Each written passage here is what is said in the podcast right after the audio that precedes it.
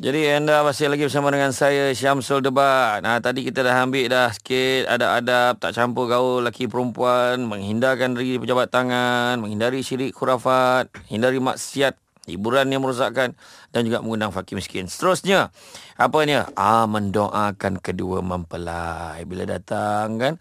Doakanlah kebahagiaan ya. Disunahkan kepada kita mengucapkan doa ketika menjabat tangan pasangan pengantin tu. Nah, kita harus doakan. Mudah-mudahan saya doakan kamu berdua bahagia hingga ke akhir hayat. Begitu juga adab pakaian pengantin. Hmm, ha? Jadi bila pakai, pakailah yang menutup aurat. Orang yang datang pun tutuplah aurat. Eh? Ha, jadi kepada pasangan pengantin, tidak berpakaian dan berhias berlebih-lebihan.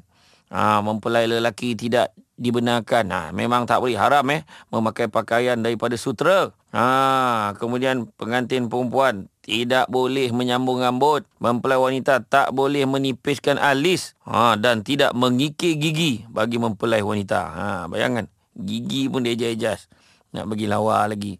Konon nak biar bunyi bunyi gigi tarik ada nampak gigi taring kan. Contoh eh. Ha jadi maknanya kalau kita tengok benda ni benda ni perlu kita jaga tutup aurat.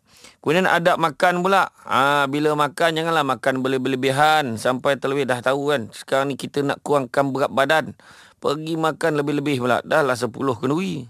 10 tempat makan lebih eh ha. jadi maknanya termasuklah macam pengantin dah tentulah makan sikit malu-malu kan ha nyampah. Kan? Bersuap-suap makan. Ha, jadi tak makan berlebih-lebihan. Lepas tu bila makan tu pula gunakanlah tangan kanan. Jangan guna tangan kiri. Kan? Tangan kanan. Ha, walaupun dia kidal. Kadang orang kita ni kadang dia bagi alasan dia kidal tak biasa kan jangan. Biasa kan makan yang mana pun tangan kanan. Nak menulis ke nak apa tu pulanglah kemudian tidak makan sambil berdiri.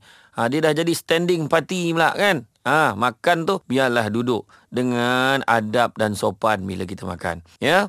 Kemudian seterusnya tetap mempertahankan syiar agama. Apa maksud tetap mempertahankan syiar agama? Ha, sebagaimana dalam satu hadis. Sesungguhnya bermula datangnya Islam dianggap aneh dan nanti Islam akan kembali dianggap aneh. Namun berbahagialah orang-orang yang aneh. Para sahabat bertanya pada Rasulullah, "Ya Rasulullah, apakah yang dimaksudkan orang yang aneh itu?" Lalu Rasulullah menjawab, "Orang yang melakukan kebaikan-kebaikan di saat orang-orang melakukan kerosakan." Hadis riwayat Muslim. Maknanya jangan takut bila kita menggunakan syiar Islam. Contohnya dalam kuning kahwin tu kita buat simple-simple, kita pasang lagu nasyid, tak pasang kuat. Memang orang tak biasa buat, tapi itulah benda-benda yang baik. Ha kan? Jadi jangan risau buat benda baik, kita percaya ha, Allah Taala akan memberkati majlis kita. Ha kemudian saya nak kongsikan juga dengan anda tentang bid'ah dalam majlis perkahwinan benda yang tak ada diada-adakan dan begitu juga benda-benda yang tidak dibenarkan di dalam ha di dalam majlis perkahwinan. Apakah dia?